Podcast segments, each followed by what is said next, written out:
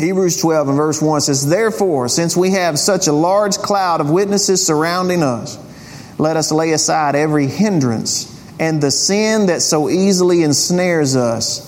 Let us run with endurance the race that lies before us, keeping our eyes on Jesus, the source and perfecter of our faith. For the joy that lay before him, he endured the cross, despising the shame, and sat down at the right hand of the throne of God. Father, we thank you for your word. We worship not only in song today, but over your word. And I thank you, Lord, that you have revealed yourself to us in it. Open our eyes to the wonders of it. Teach us as only you can. Holy Spirit, encourage our hearts today. The brothers and sisters in Christ, encourage us and equip us so that we may glorify you in what we say, in what we think, and in what we do. In Jesus' name, amen. So we're continuing talking about living by faith. How much longer are we going to talk about it out of here? We're going to keep pulling till he till, till he moves me to a different spot. Uh, but Hebrews 12 and verse 1 and 2 follows up Hebrews 11, which is where we were for a couple uh, probably two or three months. And what we've learned about living by faith is that we should be living differently. We live different than we did before. And that's not just talking about the things that we do or the things that we think are right and wrong. Uh, it's not moralism, although our morals have changed. Uh, there are differences there in what we think and what we do. The change is that we live and walk and see by faith. By faith, we see different. By faith, we see better. By faith, we see things anew.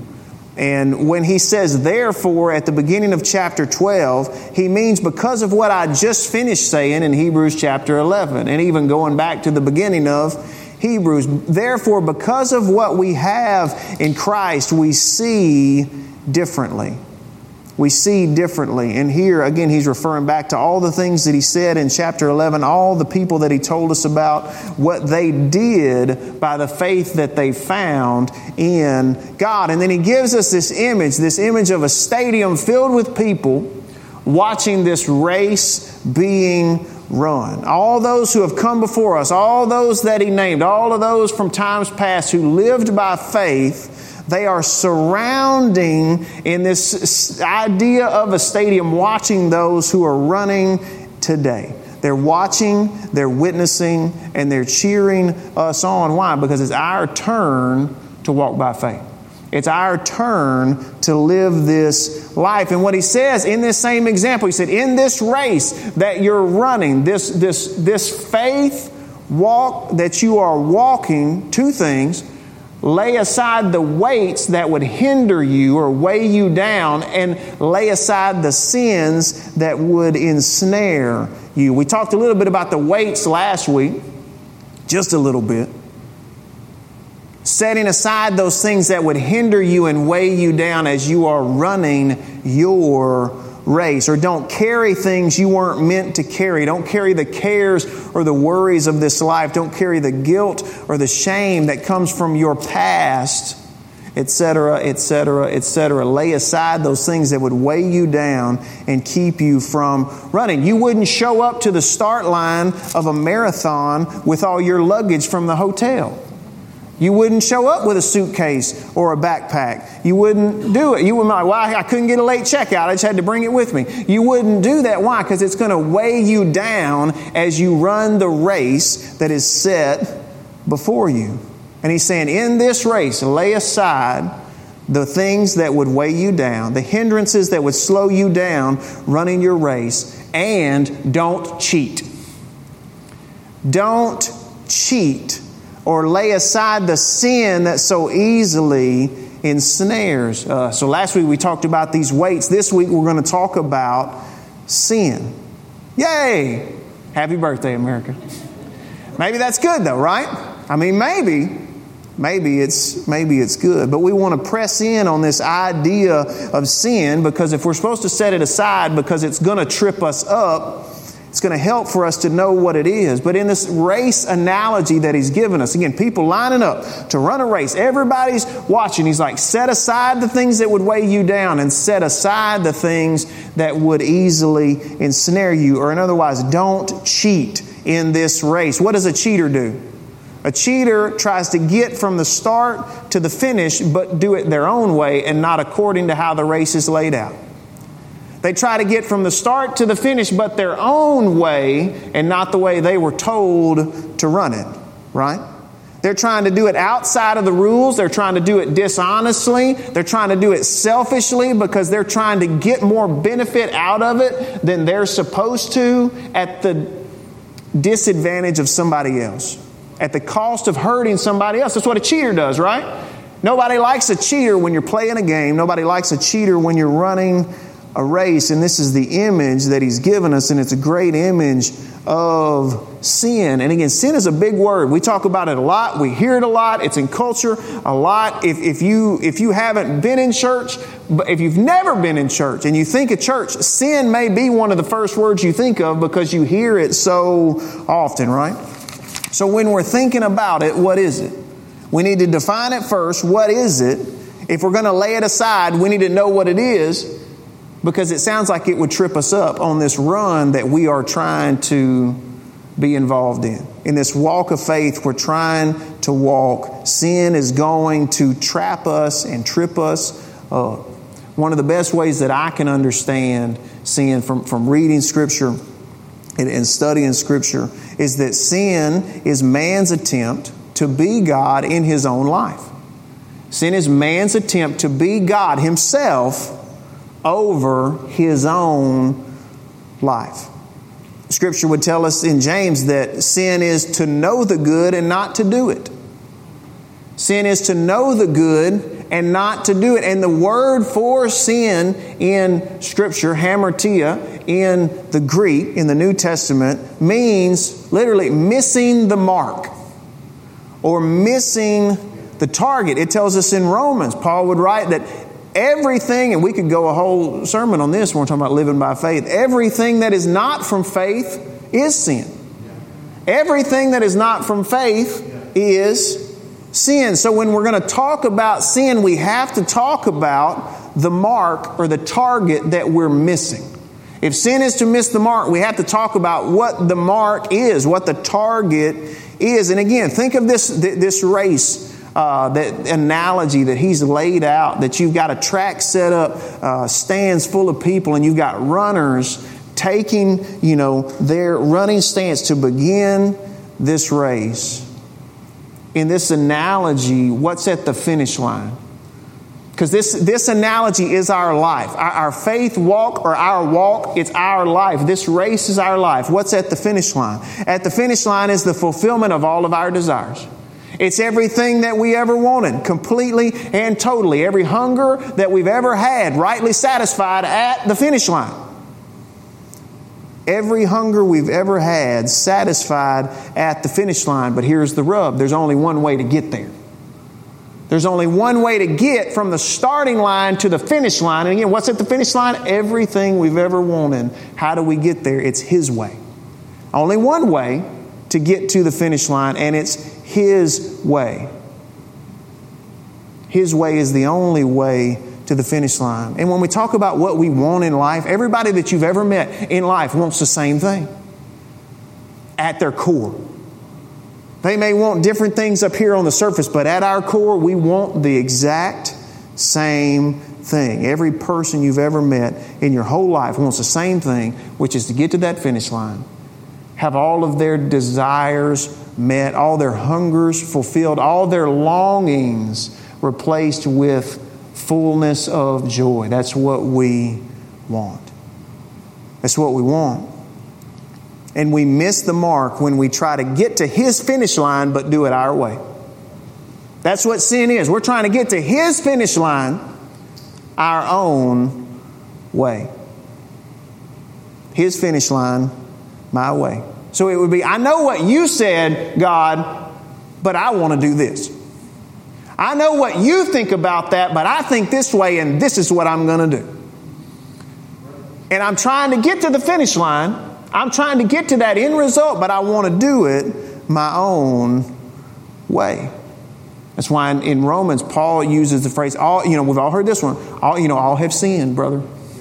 Know, you know, all have sinned. And what does it say? All have sinned and fallen short of the glory of God. Come up short, missed the mark of what? The finish line. The finish line, the goal, what we're all looking for. He said, All have sinned and fall short. See, God is there. He is eternal. He is holy. He is set apart, and He is righteous.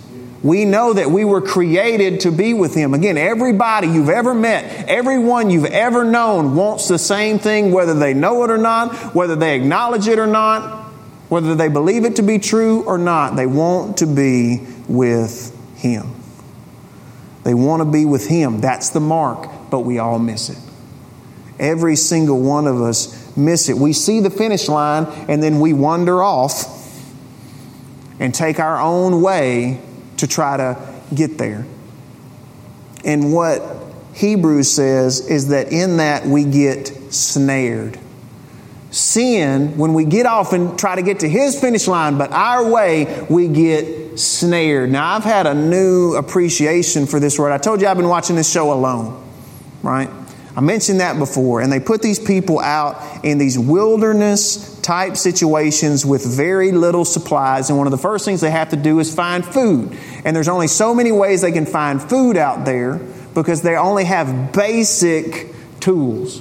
And so, what a lot of them do are build traps and snares to try to catch smaller animals so that they can have something to eat. And what they'll do is they'll set something up, a piece of wire, almost like a you know you know like a noose will pull tight a piece of wire that you can't see and it's attached to something else up here and it's in the path of where the animals would normally come and go they try to identify where are they coming and going from as they're out here in nature and then they hang this snare and they usually put a little bit of bait on the other side of it they might have caught a fish put a little bit of the fish cuts out there you know because nobody wants to eat those but the animals will come to it, right? And so the animals see something that they think they want and they walk right through that snare. And the next thing they know, it's around their neck and it's pulling tighter and tighter and tighter.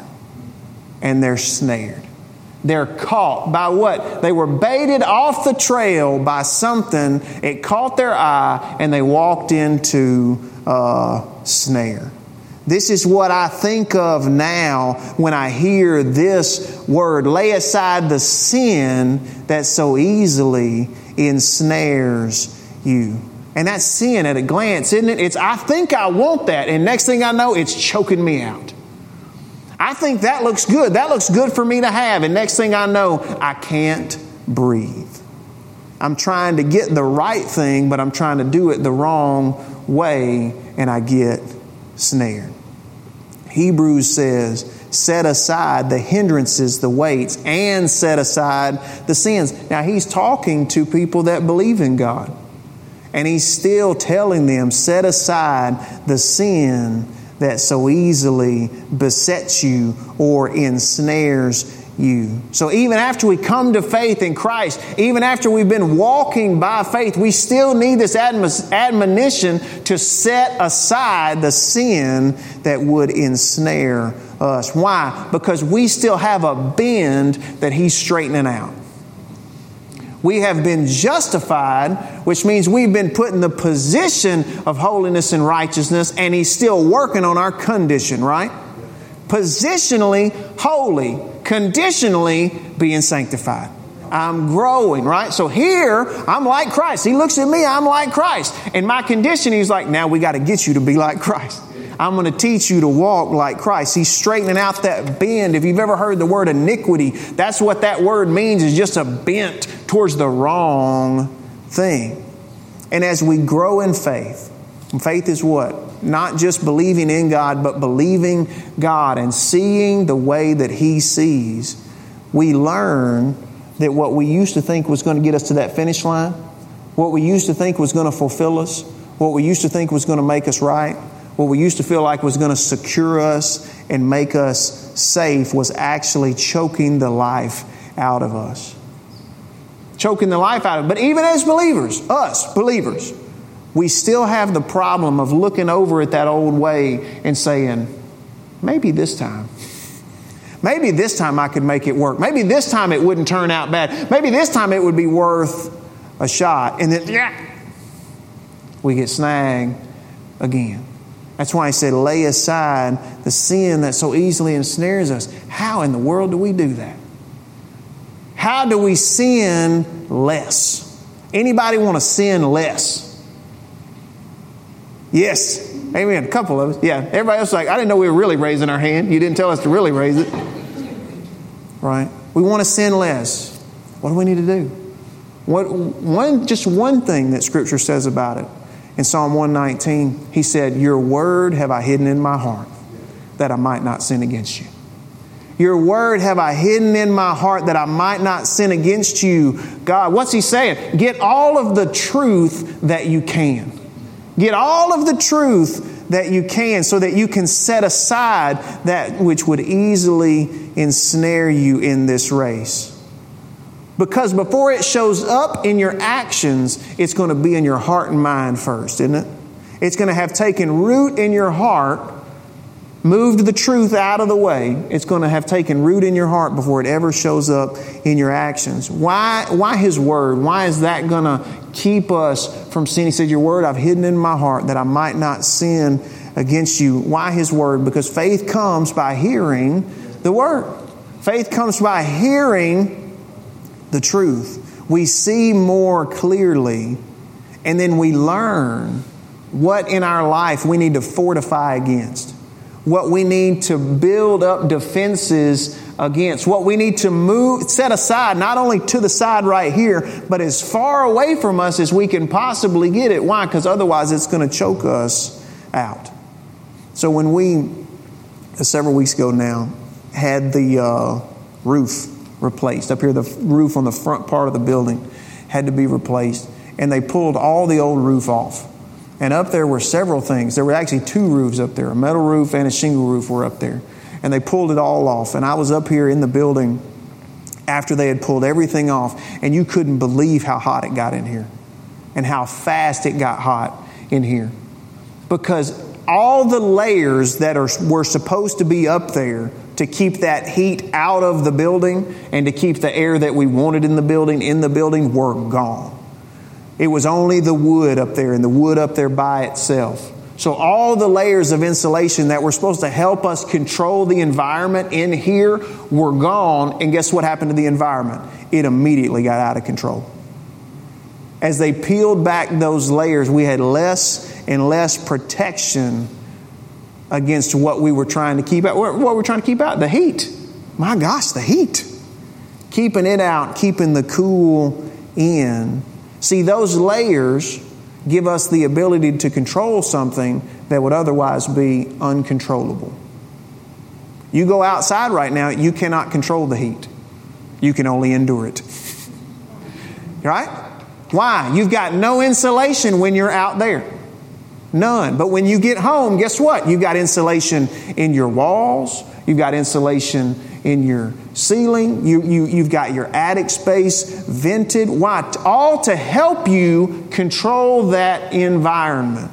And if you start peeling those away, what you were able to control, now you are no longer able to control. And that is what sin will do in your life those mindsets, those worldly attitudes will start to strip away if you're not paying attention and if you're not keeping the truth close to your heart, meaning seeing it, hearing it, speaking it, meditating on it on a daily basis. Those attitudes and those mindsets are going to start to slip in and pull off those layers of insulation, that truth that you had ingrained in yourself, in your heart, and in your mind. And then the next thing you know, what you used to be able to control and say no to, now you are just running headfirst into, and you act like you can't figure out how it happened. It would be silly for me to walk in here after they had tore the roof off and go, Why is this so doggone hot in here? I don't understand it at all. We got air conditioners. It hadn't always been hot in here. Why is it hot in here? The roof is almost gone. It's almost gone, and, and that's why I'm, uh, that's, I'm trying to play on that example so that it hits home. You can do that in your life. If you're not staying fortified in the truth, you stop being able to control your environment. You stop being able to control what you used to be able to. Why am I having so much trouble with this? Why this didn't used to be an issue for me? Where's your insulation? Is it there, or have you allowed it to be stripped away and a new attitude taking its place? We have to stay as close as we can to the truth, otherwise, those old attitudes start peeling back the layers of truth that we've fortified, we've hidden His Word in our hearts so that we might not sin against Him. And as we use it, as we walk in it, and those other attitudes try to creep in, they can move it out of the way. And what we used to be able to resist now is out of control. Faith gives us the ability to see sin for what it is and to stay on the path that He has put us on the true and the right and the good path for our lives. Again, sin is saying, I don't need you, God. I can be God in my own life. Because that's what we're saying, right? I know what you said, but I know better. I know how you said this needs to go, but I know how to do it better. I'm going to be you in my own life. And we remember in Hebrews 11 6, it says, Without faith, it's impossible to please God because those who come to Him must believe that He is God and that He is a rewarder of those that diligently seek Him. So, therefore, since we also have such a large cloud of witnesses surrounding us, let, let us lay aside every hindrance and the sin that so easily ensnares us. Again, we all want that finish line. We all want the same thing. And it, I, I, once we realize that, we can start actually moving towards it, is to be with Him. It's not this, it's not that, it's not this, it's not that. Those are low level, shallow goals. Our, our heart's desire, whether we realize it or not, is to be with Him. So we want to lay aside the weights that would slow us down getting to Him. We want to set aside the sins that would so easily ensnare us so we can run cleanly and freely to Him. Amen. Now, notice this is something else that stuck out to me in this as I was meditating on it this week. His, he, he gives us this image about this race. You know, we think about track meets and we think about all this stuff in the Olympics, but he never tells us to win in this passage. He doesn't say win the race that is set before you or beat somebody else. What does he say? So that you may run with endurance the race that lies before us. We each have a race set before us. That's what we have to run, and it's not a competition between me and you. And here's why that matters. And this example came up to me just on Friday because uh, the bank that I work uh, for was having a charity golf tournament in El Dorado uh, for the State Police Foundation, and I had volunteered to go sit out in the heat uh, for that.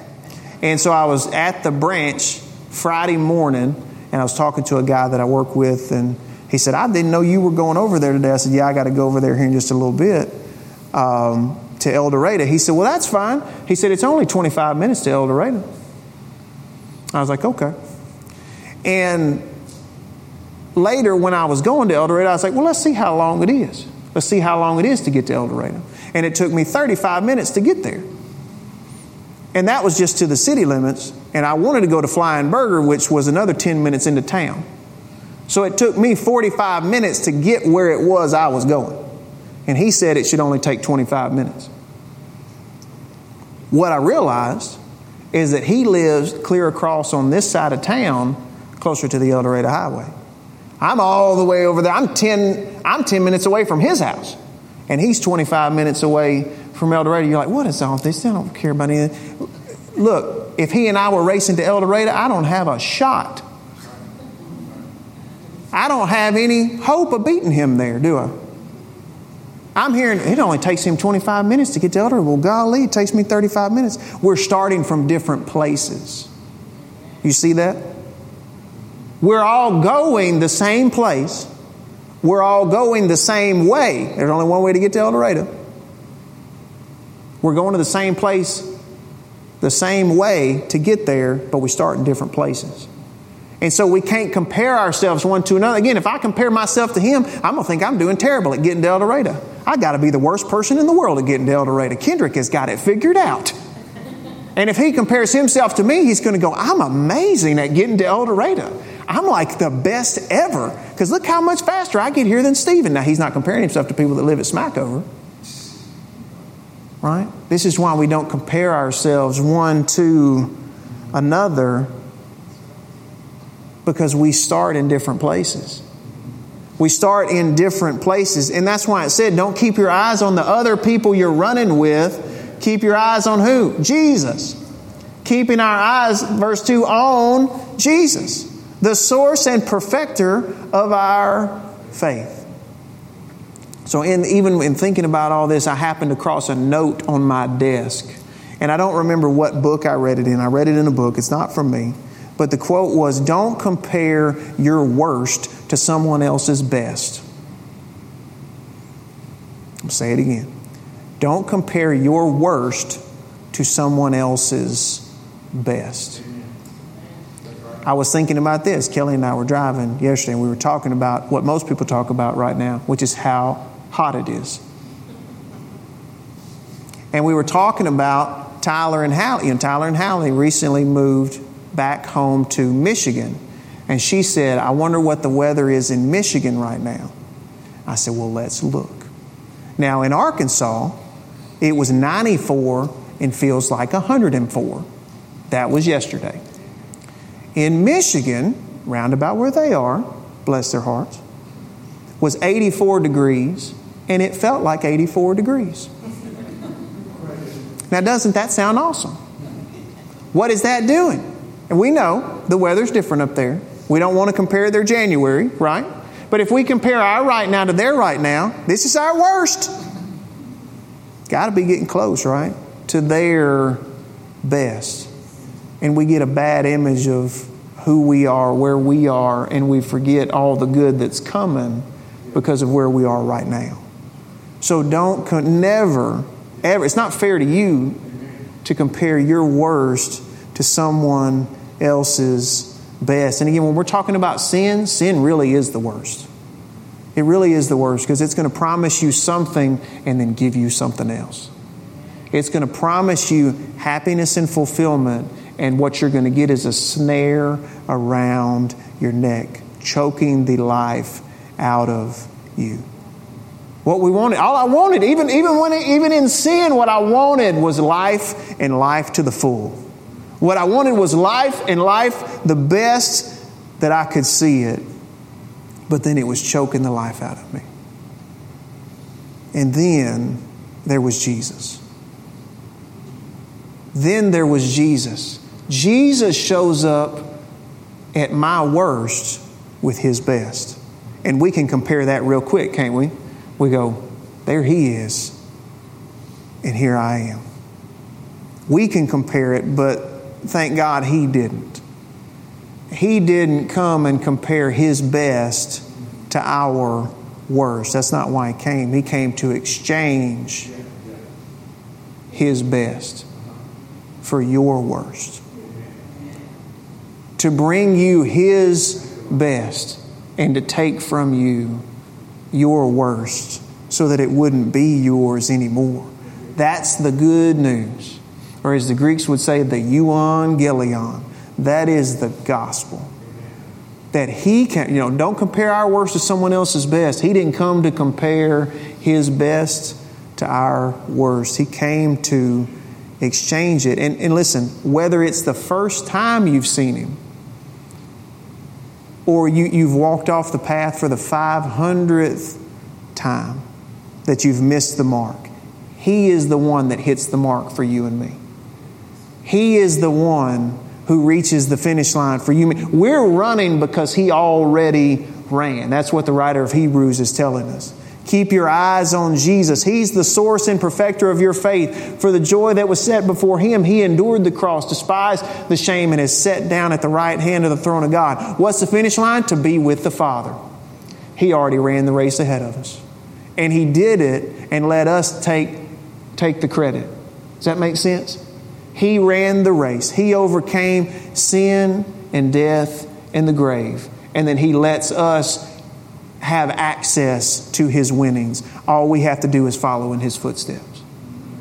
All we have to do is follow in his footsteps. It, whenever we miss the mark, we come right back to him. We come right back to the truth. We come right back to the good news. We come right back to the gospel and we exchange our worst, because that's what it is. Sin is the absolute worst for his best, which is the best. Amen. So we set aside the weights, the hindrances, the cares, and the things that would keep us from running we set aside the sins that so easily ensnare us. How do we do it? By getting more and more of the truth. You don't train on counterfeits, you train on the real. Because when you have the real, you can spot any counterfeit. We get more of the truth and we fortify ourselves against those lies. We're like, I'm not even listening to that today.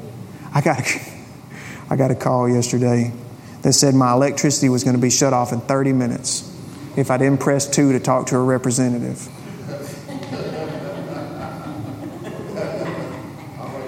And y'all already know I had a little bit of time. And I pressed two. And we had a nice conversation. Me and this guy who said his name was Jason. And what? How did I know it was? I've seen enough of the true. I know this is not real. It's not true. And I was able to call him out on all of that. And then y'all want to, and he ended up hanging up on me.